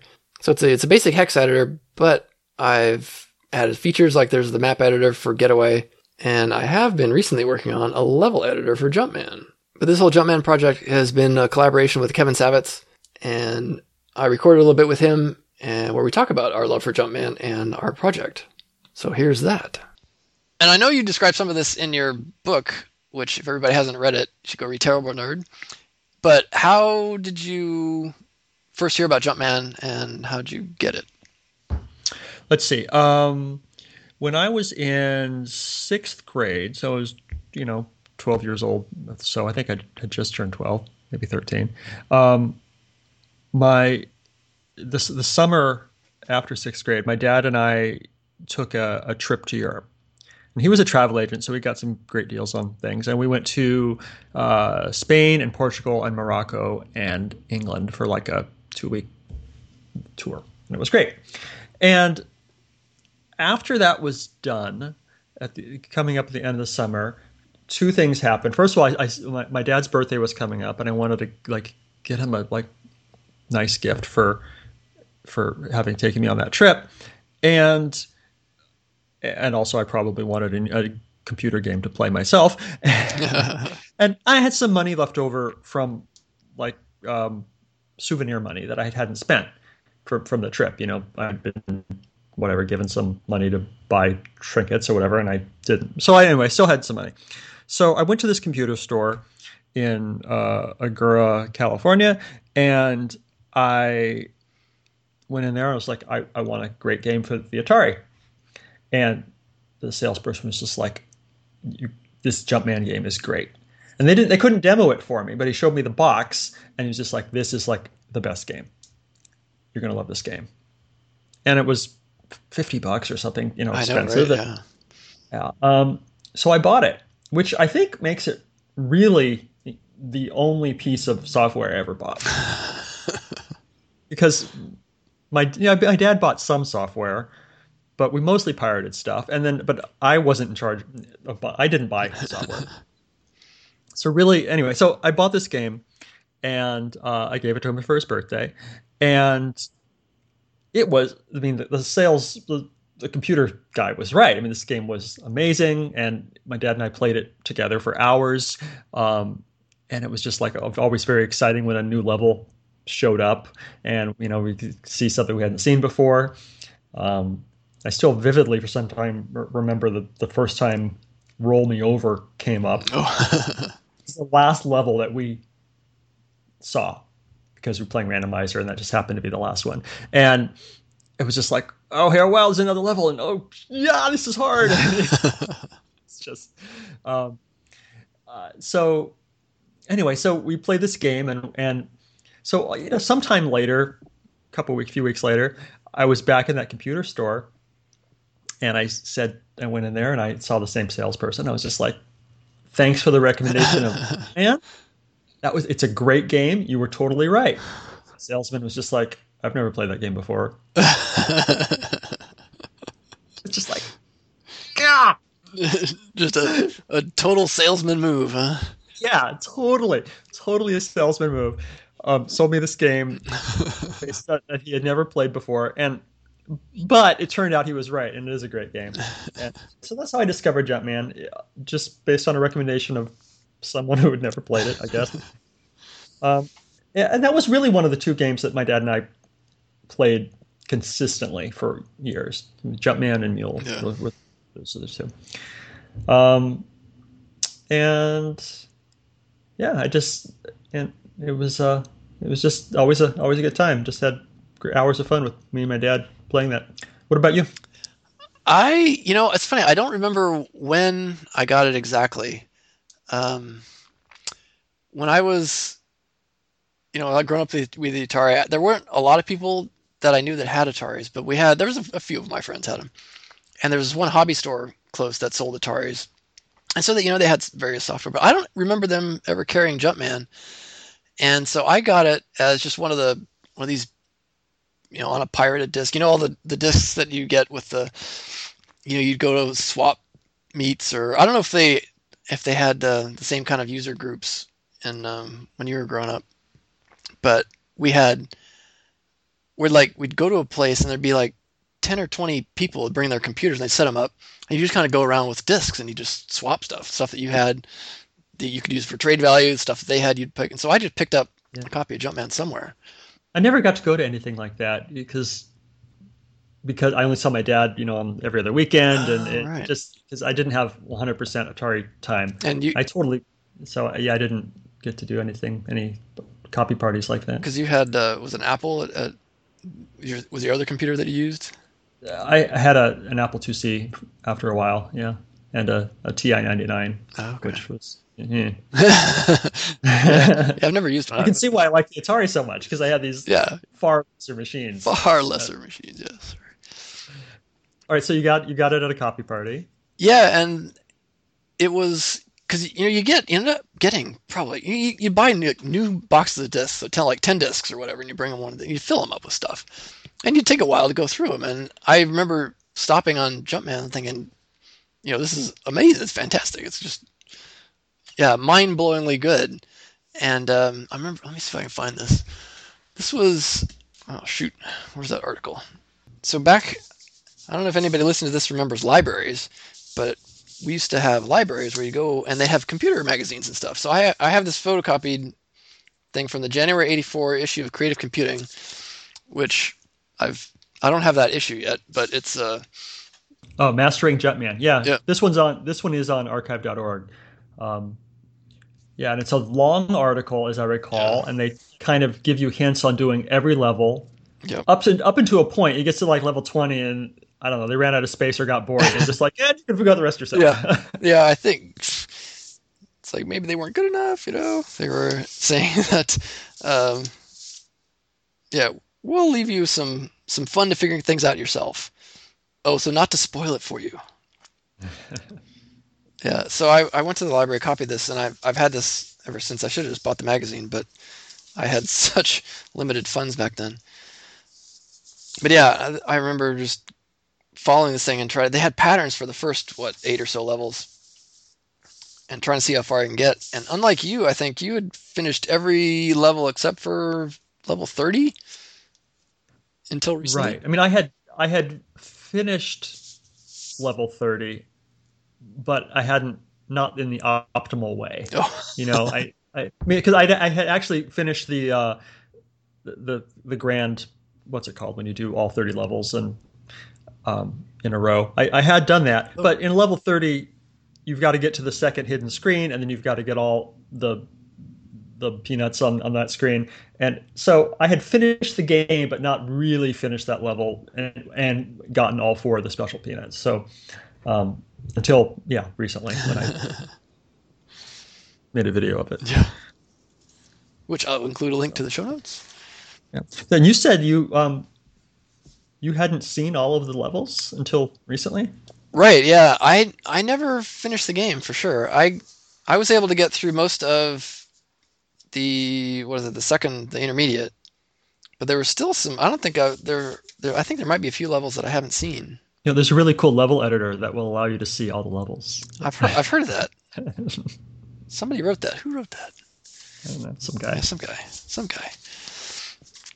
Um, yeah, but it's just, I mean, it's amazing. If this is, you know, everybody says Star Raiders is their favorite game on the 8-bit. Well, is sort of the one that sort of entices them. But this is by far my favorite game on the 8-bits. Um, it's the only one that I would ever devoted this much time to figuring out. In case listeners haven't heard yet, Kevin and I have spent quite a lot of time reverse engineering Jumpman. We've had a made a lot of progress, and shortly we'll release some documentation, or depending on when you listen to this, we've all, we'll already have released it. Yeah, what was your what was your goal in reverse engineering this? Um, uh, what was my goal? Um, basically, I wanted. Well, I know I, I have I have an email that I we we discussed it, and I if I can find it, I will tell you exactly what my goals were. Um, the goal, well, I I wanted to know more about how this game worked for sure. I mean, that was, but when we started discussing this, I remember. I mean, I actually found the email from from April of 2015 um, to you, and and I had the, the the last thing I put was crazy pipe dream level editor. level editor was the crazy pipe dream, and like we're here. It's only taken uh, 16 months but you know, we we did it. I mean, you did it, and and uh, I helped to grease the wheels in a small way. So yeah, my so my my goal. Let's see. I had a laundry list of ideas for Jumpman hacks, and I I said, um, start randomizer on level 30 so I can finally learn to solve Grand Puzzle 3. so that was my first thing on my list. It's just like I wanted to have the completion of being able to know know how to solve that level. And we did that. I mean, um, we could start on any level. Um, start randomizer on any actual random level. Uh, we didn't really do that, but I feel like I mean I would like to see you hack it so that randomizer actually starts on a random level and not rather than robots two all the time. Yeah. Yeah. I mean, it can't be hard. I don't understand why you did that. Uh, number three was never get mystery maze. um, number four was start mystery maze without the curtain, so it wasn't a mystery and that's something that I which you did, yeah. Um, number five uh, was play the demo screen, which I did. Sure, pull out, yeah. Um, and uh, I said, I really believe this is possible. I have strong evidence it's an actual level with usual game physics because I've seen Jumpman die on the demo screen. And then the final one was Crazy Pipe Dream level editor. yeah. So I guess uh, those were my goals. Yeah, um, I I think they're all achievable if, if, they, if, they, haven't already been achieved. Right. Yeah. As, I mean, for my part of it, I have what you did with building Omnivore and the level editor is absolutely amazing, uh, and I don't know anybody else who could have done it. But the part that I felt like I really contributed was figuring out the memory map, um, a lot of the memory map, which was I didn't have the only tool I have was Omnivore, and basically for a lot of it, I would like visually just like look for patterns. Mm-hmm. Just like I'm looking at this code, just like wow, this section looks like something's going on here. It looks like a there's this pattern going on for 64 bytes. What is it? And I'd start changing things and you know cause and effect, and um, and that's that's the first thing I started was first thing I started being able to do was figuring out wow if I change this and the girder's not as long okay well this byte must must mean we're drawing a girder and it took weeks. It took weeks to figure that yeah, out. Yeah, there's a lot of perseverance with uh, just changing stuff and rebooting and right. you know the. so I'd, I'd, be looking at a at a at a at a level, and then you know it was just be like, okay, I have this section of bytes. Well, what's this next section of bytes do? And and uh, it was yeah, it was just oh, here's the this is the colors, and here's the uh, whatever. So there was lots of, and, and there's still a few bytes. I mean, maybe like eight or sixteen that we still don't know what they are. Right. Yeah. Maybe they're not in, but yeah. The levels are made up in a really interesting fa- fashion. When we talked to Randy, he designed them to be sort of modular, so you can drop in one level in in the designated memory location, and then you can drop in another level, and the the rest of the code will pick up all these bits in the in the right spot, and we'll know where to put you know ladders, girders. It'll know what the the number of peanuts to gather. It'll it'll know what the score values are. I mean, so he, he made it in a very modular format, and you know some of that certainly at the point when when you were looking at this, we didn't know any of that. I mean, we well we knew it was modular, but we didn't know where anything was, and so you had to just yeah really do a lot of just really time intensive hacking to figure out what was going on. And you know, as we got further in the code, you know, in, in the disassembly, we could sort of see some things that that weren't obvious and we're able to make you know more inferences and and then we're able to do some some code changes to support some of these things like starting at any given level. And you know we we finally figured out how the music worked and you know all sorts of stuff that mm-hmm. it took a long time. But yeah i think you know my goals in getting into this were i i you know through the podcast i've been saying one, one of my goals is to write a game.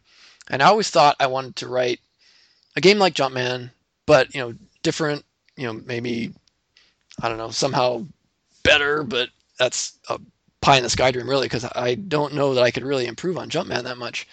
And that's really what got me to thinking. It's like, yeah, if I can't improve on Jumpman, why do why do anything? And the idea that maybe we could figure out enough about Jumpman to get more levels out of it, to make it a, a game that we can continue to play and like enjoy that way. Yeah, I I really sort of after you know getting further and further into the code and kind of getting some of my 6502 assembly back, I was just I was pretty really really impressed with how well he laid out the code. Um, you can tell in bits of the code where he had to like cut it off because you can only compile a certain amount of time, a certain amount of bytes at once, and so there's a lot of like jumping around. Old, it wouldn't be considered good programming style now because there's essentially a lot of go tos everywhere but that's what you had to work with when you're limited on a.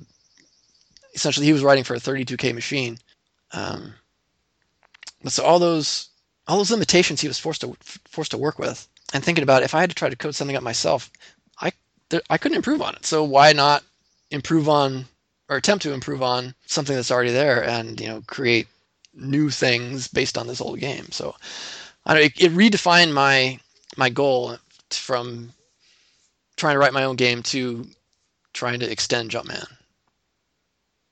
And yeah, with your yeah. with our uh, sort of combined interests, I think it you know just like people say like it's easier podcasting with a co-host. It's easier working on a project like, like this with a co-conspirator. You know. Yeah. Yeah. So, but yeah, and I I'm sort of pleased at how much progress we've made, and, I, and I'm really looking forward to what you know what's to come. Me too. I mean, there, for as much as we've done, there's there's still some mysteries. I mean, there's definitely Oh yeah, lots. areas that we don't know how something works, or you know, I mean, we or someone could go in there and make new music, you know, between levels, or Yeah. and of course make new levels themselves. And um, yeah, there's still there's a lot that we we know the the important bits, I think, but there's still a lot that maybe Yeah, there's a lot of details that are still yeah, details. Yeah. That's the word. we have Yeah. yeah. i think we've, we've certainly got a good start with the you know the over, how the code laid, laid out i mean we have the whole memory map in um, yeah in, in broad terms there's a lot of little subroutines that we don't know what they do yet but there's a lot of subroutines that we do and we've been able, been able to to hack around with some and you know you've included some custom code in one of your levels that you've designed and we sort of know all the hooks anyway um, so yeah now we're just we're at the point I think where we can sort of get other people involved, perhaps. Yay! Excellent. Yeah, invite other people to this party. That's right. Kevin and I have been working hard on this, and finally we are going to release publicly our documentation on Jumpman. So we're going to release here at Kansas Fest is our sort of official release date. We're going to send out and post our our reverse engineering notes, which include. Let me pull them up. 28 pages Yes. right now. 28 pages. We have the jump. We have the memory map for the for Jumpman. We've got the examples of the levels. We've got um, some sample code that Kevin's written to help to create custom stuff. We've got info about the music. We've got all sorts of stuff that we're going to publish. We'll create an Atari Age thread to post all this. Also, what I am going to announce is I have a version of Omnivore that can edit Jumpman levels. So I'm going to post that as well. You can. It's a graphical editor. It's a point and click editor. You'll be able to see a, a Jumpman screen, draw on it, put all the the bombs to collect, be able to set all your parameters, name it, and save it out. That's going to be, yeah, it's a It's amazing. I, I can't I can't stress this enough. I've done I have created several Jumpman levels now myself. Um, the ones I did by hand took eight hours. Eight hours. I mean, li- literally sitting on an airplane, no other distractions. it took me more than eight hours to make what I considered a good level of you know a, a- a quality level, not just a one girder and one ladder sort of thing. Um, with the level editor 10 15 minutes and it's fun it's amazing i mean this r- literally ma- you don't need to read the 28 page documentation to make a level using omnivore it's so good so so easy and fun yeah. So that hopefully the barrier of entry is low. We'd like to get this out to people, and so we are going to announce a contest here. We are going to gather up best 32 levels that we can find that people submit to us.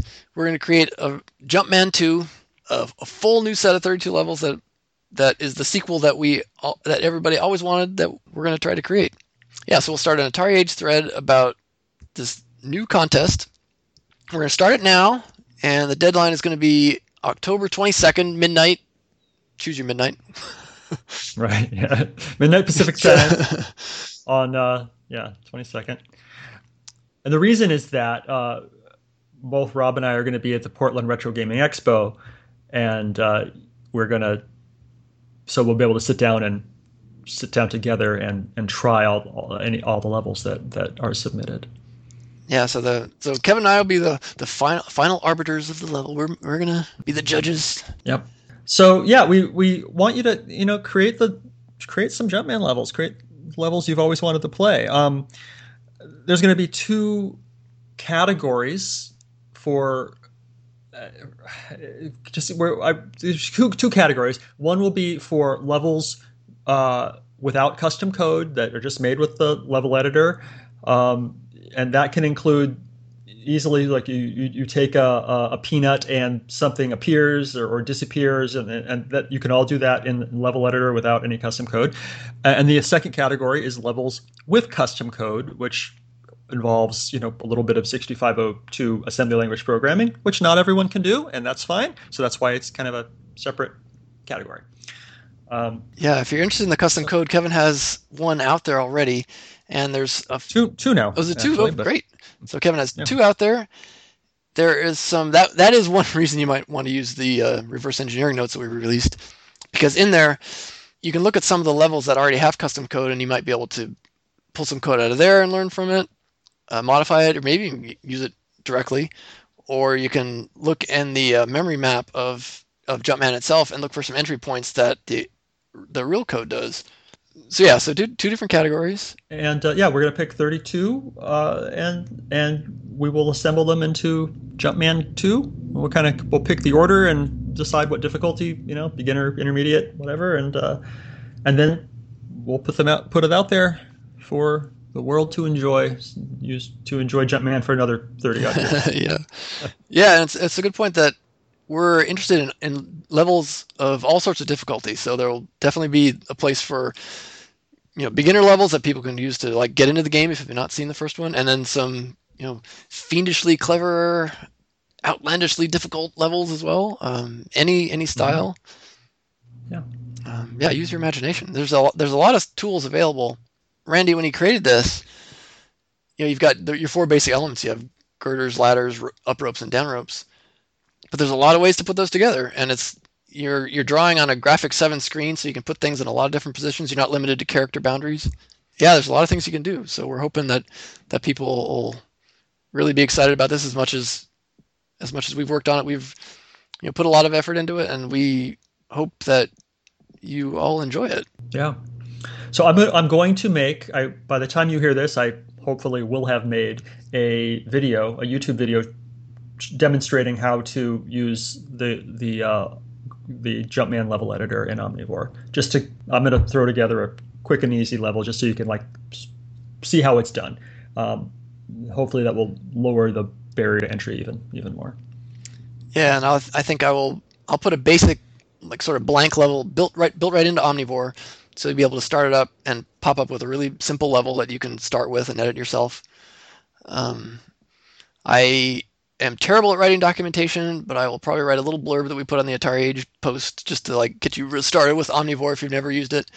I mean, Omnivore itself is it can be I don't know intimidating because it, it's I don't know, it can do a lot of stuff, but for for using to create the Jumpman level, it should be easy, just a one-step process to pull up a blank level, and then you'll you'll be right in the, the graphic editor. You can start drawing right away. So don't be put off by Omnivore saying it's like a 8-bit binary editor or something. It's because it's yeah, we'll make it easy. We want to make this easy for everybody. Yes, easy and fun. Yes, So- and fun. And it just occurred to me, I, we were talking earlier about what is in the, the documentation, reverse engineering notes, and what isn't. Something that we haven't really figured out yet is uh, anything to do with player missile graphics. Um, so, you know, we I don't know how right now to do anything like uh, a level with robots that Right, yeah. follow you or anything like that. Yeah, there's there's Um, several of those. Like uh, what's the there's a really cool level which is follow the leader, I think. hmm where you've got you know your Jumpman, and then you have these little copies of Jumpman that start that follow you. I know. I think we've. I think Kevin, did you mess around with Robots One and you changed the levels and the robots it like crashed because the robots were expecting the the girders to be in a certain place? Is that right? Uh, I think so. I I crashed that game in so many dozens of ways. I, I don't even remember anymore. it all um, runs together. Yeah. But but but a lot of them have uh, player missiles. I mean, there's there's uh, let's see the, the ro- everything with the robots and Gunfighter and the Roost and the Vampire and Dragon Slayer and uh, Invasion and hailstones. Yeah. yeah. So a lot of them. Um, so you can do. It takes no code or thought to do bullets. That's built into the game. You can just easily tell it, I want no bullets or I want four bullets for a super hard. Yeah. But other than that, anyway, so yeah, hopefully someone will figure that out and share that information. For, Yeah, and we um, this may be a bit of a longer term goal, but it'd be nice to have like sort of a library of little assembly language routines that we can gather up, and if if people are able to, you know, if if you do decide to design something with with some custom code in it, if you'd be willing to share that code, and we can gather up some of these libraries, that would be great. Um, we probably should get into licensing a little bit. So one of the stipulate probably the only stipulation of this contest is that when you create a level and submit it to us, you have to agree to submit it in the public domain. We are going to include all this stuff um, in a public domain release of our Jumpman 2. So that means any code that you're going to use, if you do some custom code, then you are willing to give us permission to pull that out and put it into a library of code that other people might want to use as well. Right. So if you want to submit a level or 10, um, two ways you can do it. There'll be an Atari. If you want to do it publicly and you want to show off your level uh, now, um, you c- can submit it to the Atari Age thread that we'll have on the topic, and then that'll be good enough to submit it, and other people can play it in the meantime. Um, and if you want to keep it more private, then you could just email it to uh, email it to Rob, and then we'll kind of hold it close to the chest until the end when when the when the contest is over. Yeah, so if you want to email it, it's just my regular feedback address, just feedback at playermissile.com. But either way, we'll we'll gather up all the entries, and Kevin and I will, will sort of collect our 32 favorite, and we'll get him out in Jumpman 2. There we go. Yeah, so we're looking forward to all your entries. And yeah, again, deadline is October 22nd, midnight Pacific. Yeah, we couldn't be more excited. Yay! Yay! This is this is us not being more excited. Yay! So by the time you hear this, we'll have probably announced the contest officially on Atari Age, so I will go ahead and re-announce it here. We're looking to create a whole new Jumpman version, Jumpman 2 perhaps, with 32 new levels. So we're looking for people to help us design all these levels. There'll be a forum post on Atari Age where you can submit the levels, or if you'd rather submit them privately, so as to keep something a secret for the final Jumpman, you can send them to me at uh, feedback at playermissile.com. We'll judge them all the same. You know, we'll put them all in the same basket. Um, either public or private ones, it doesn't matter. The two different categories, of course, are the ones with custom code and the ones without custom code. We've done some work with the levels with the custom code. We haven't figured out everything yet, but we've got, we know where the hooks are in each level, so we can help you with that with our reverse engineering notes. So the stipulation of submitting one of these levels to our contest is that you are willing to release it to the public domain. Because we'd like eventually to gather up all these um, especially those with custom code and, and, gather up the custom code in like a library and stuff where people can just like pick and choose and select something and I can put it into Omnivore and say if you want, oh, I don't know, like a, a robot that follows you, if we, if we can somehow generalize that, then you can just click on one of those and you can put it in the level and there you go. Yep. So submit them to the forum or submit them directly to me if you'd rather keep it a secret. We're happy to have them either way. The contest is going to start pretty much, if you can hear this now, you can start the contest. But if it's after October 22nd, 2016, you'll probably be a little bit too late. So midnight on the 22nd of October 2016, we're going to start gathering them all up. Then we'll start judging them. And hopefully shortly thereafter, we'll, we'll announce it and we'll, I'll gather them up and I'll put them all in a, a new package and we'll post it to the forum. So I'm crazily excited about this. This is really why I created all the disassembly features of Omnivore so I could figure out how Jumpman worked. You know, the little piece you heard there me, with me talking to Kevin, I was saying that my original goal in this podcast was to write some of my own software and you know, perhaps write my own game. And I got to think, oh, I even wrote down some designs of stuff I'd like to do and on, you know, the 8-bit platform with this game. And I, I, I was going to be a platform game and I had Jumpman, Jumpman in mind. And then I really got to think, it's like, I can't really design something better than Jumpman without just like copying Jumpman. And just a copy of Jumpman doesn't seem that great because Jumpman's already out there. So maybe we can figure out how Jumpman works. And after interviewing Randy Glover and finding out that we probably have, have lost the source code forever, this is the next best thing. And so we're really trying to work hard. One of my goals is to create a, a fully assemblable, is that a word, assemblable version of the code where you can just, we can actually run it through an assembler and create a new version. So yeah, I think I've pretty much given up on my idea of creating a game from scratch. I don't think I'm going to do that. I think my efforts now on the 6502 are going to be focused on Jumpman. I learned so much about Jumpman. Well, as evidenced by the reverse engineering notes that Kevin and I put together. Kevin focused on the level building and I focused on the disassembly. And then I created a bunch of little hacked versions. Like the first version I created was one where you have the ability to practice any level. So it took a while to figure out how to do that. You know, what, what the jump points were to get into it. You know, I had to figure out how the menu system worked. And in that, there was stuff that happened in the vertical blank that I had to figure out. Just a bunch of stuff. And so I got familiar enough with the code where I was able to make a few little changes and then just more and more and just kind of snowballed into a better understanding of the code. So I have a, pretty good understanding of the the main bits of the code. There's still some details I don't know about, like um, well, especially like relating to the custom code of e- on each level, because there's a lot of stuff that's standardized about all the levels. So each level takes up 16 sectors on disk, and they're all laid out such that the first like 64 bytes or so are a bunch of vectors that point to things in the rest of the level. So there's not a lot that's hard coded, and so they can move things around within that 16 sectors. There's a bunch of pointers that point to things like where the level definition starts, uh, where the in-game routine logic starts. So Randy, when you program this, laid it out in a very logical manner. But all the custom code is using a bunch of variables that I haven't been able to track down yet. And so that's just going to take more effort and more time. And the way to do it, I suppose, is just to find one level and just start working on that. And then as you understand that level, then more and more stuff will be applicable to other levels. So the couple interesting things I found that I'll just mention here, and there's, there's plenty more. I was just like, I don't even know where to start.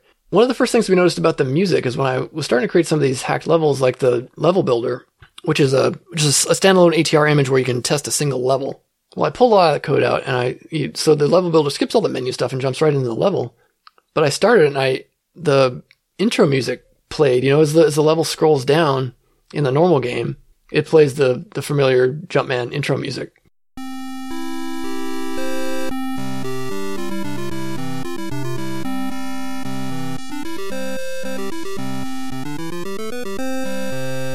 And then your little Jumpman dude fades in and you're ready to play. But on the level builder, it went right to the level, but it still played the music while allowing other sounds like the jump sound to be heard. So that to me was really interesting. Is like he somehow came up with a system that sounds wouldn't just cut off one sound and then play the next sound. So these sounds are overlapping. So I discovered that he actually has a little system where you queue up a sound to be played and then the vertical blank that handles the sound playing looks for an empty slot. And so it could play it out of voice one sometime, and then voice two or voice four, just depending on how many other sounds are going on. It looks for the first empty voice that it finds and plays that sound out of the next, out of that voice. And also, in terms of music, the opening theme, there are multiple voices being played, but it still uses the same sound driver. So what he does is he queues up one sound for essentially one instrument of that, and then he queues up a second sound for another instrument. And so they overlay and they play, you get sort of the chords out of it that way. It's not a separate routine that plays like multiple chords or multiple notes at the same time. Another interesting thing I found out related to that like initial level, when the level scrolls into view, I always thought it was using the hardware scrolling to do that, but turns out no, he's just blasting it out to the screen, Apple II style. So he, he creates the initial picture of the level somewhere else in memory and then copies it to screen memory one row at a time. So essentially 40 bytes at a time. He's like copying it lower and lower and lower. Another interesting thing uh, yeah, I could, I could just go on forever. Another interesting thing is that cool effect at the end of the game when you've lost your last jump man and the level sort of crumbles. You know, well, that's a poor imitation. How about this? The only way it knows it's, that it's done is it checks the last few rows of pixels, and if they're blank, then there is yeah, there's no more crumbling, and then it goes on to the end of games screen with the high scores. What I found though is if you make the level if you make some object in the level really tall, like like right to the end of the screen, the top line of the screen, it doesn't scroll that down. And so you're left with this streak, this line that goes all the way down, and it'll keep crumbling essentially forever. I mean, all sorts of cool stuff. Yeah, if, uh, as I get more and more into it, you know, I'll, I'll, publish more and more stuff. I suspect that our, our reverse engineering document is going to be a living document. You know, it's going to grow, and uh, I'll pull as much as I can back into Omnivore in the comments because in Omnivore, as you are disassembling things, you can you can write comments that'll appear in the um, disassembly.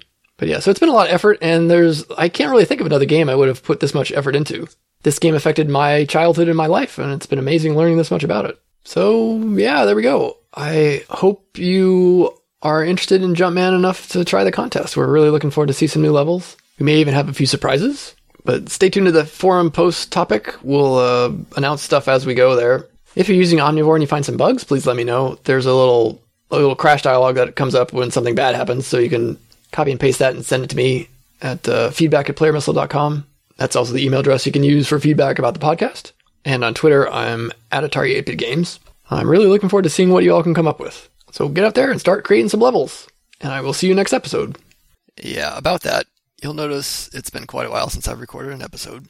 And unfortunately, I think that's going to continue. I'm going to have to announce a hiatus from the podcast for a while. I don't intend to end the podcast. I intend to come back, but I am struggling with well, a lot of things really, but um, particularly reading the magazines on Internet Archive. Well, while it's a great resource, it's just very labor intensive and frankly not a lot of fun. So what I'm going to do is I'm going to use the intervening time to collect actual physical magazines, and once I get enough of those, I will restart the podcast and go through the magazines that I actually own. So if you'd like to help get the podcast back on the air fast, you can donate some magazines to me, or uh, maybe I should set up like a Patreon or something. I've never taken money before, but I would accept some in order to like start collecting magazines so that I could get back to doing this because I'm just yeah I'm too burned out to continue reading the magazines all the magazines on the Internet Archive. So yeah, in summary, I'm gonna pause the podcast, put it on hiatus until I can get all the magazines that I want to review, and then I'll restart. I'm assuming it's gonna take a while, you know, probably the better part of a year or so. Again, I don't think this is the end. I do have a lot of stuff going on, just you know normal life stuff that's certainly getting in the way. And obviously, I had this episode recorded for gosh, how many three months now? Since before Kansas Fest, and now it's almost time for the Portland Retro Gaming Expo. And unfortunately, a casualty of my taking so long to get this episode out is the Jumpman contest that Kevin Savetz and I were working on. The deadline, of course, now is like a week away, and you know me not having this out uh, in in time probably has hurt the participation in that. Kevin I put a lot of work into that, and so I'm yeah I feel bad about not getting this out. Although yeah I've I've had a number of problems that I've been dealing with, and um, yeah, I know as, as much as I really do enjoy this, I mean, my well, I don't know, I wasn't going to share this, but I guess in honor of National Mental Health Awareness Week, I've been suffering from depression and anxiety for quite a while, and I've finally started getting some medical treatment for it, and it's been good. It's strange how long I resisted taking medication for it, you know, trying cognitive therapy and behavioral therapy for years, and yet I was resistant to take medication. You know, if you I don't know if you broke your arm or something, you wouldn't like not go to the doctor and get it fixed. You'd you know put a cast on it and then they it heal it that way. But if somehow there's a stigma about mental health issues that you can fix yourself, you know, you don't need to go see anybody for thoughts that you have. But I don't know if you happen to be somebody struggling that struggling with that like me, I would suggest you know talking to somebody about it. See a counselor. Yeah, don't dismiss medication out of hand like I did for so many years. I think it's it's helped me quite a bit. I mean, these last three months, four months have been rough in other ways, but you know, I'm not focusing on so much negative stuff. And well, anyway, that's my public service announcement for this podcast. Again, I don't think the hiatus is permanent. I hope to be back when I get a full collection of magazines. And in terms of the Jumpman contest, I would encourage you to get the Omnivore editor, download it, work on a few levels here the next week or so, and submit them to the Atari Age forum or email them to me directly at feedback at playermissile.com. Kevin and I worked a long time on this, and we are really hopeful that we can get a, a brand new batch of 32 levels. Anyway, until next time, uh, take care, and yeah, thanks for all the feedback you've given me in these past 20 episodes. I really appreciate it. Appreciate the encouragement and support. Maybe I'll take a cue from Wade at Inverse ATASCII in the 1632 uh, Atari ST podcast and uh, call this the end of season one, and then look forward to season two sometime next year, maybe. And uh, if you want to help contribute to that, you can send me some old magazines that you're not using, or yeah, I don't know. Maybe I'll set up a donation page if you want to donate. I'll put all the money into me getting a collection of magazines and starting up the podcast again. In the meantime, I'm sure I'll still be working on Omnivore and be moderately active on Twitter and the Atari Age forums. Minimally active, perhaps. I'm not going to go away. I'm not going to leave the community for sure. But yeah, I think it is time for me to take a little break. So again, thanks for listening these past episodes and take care.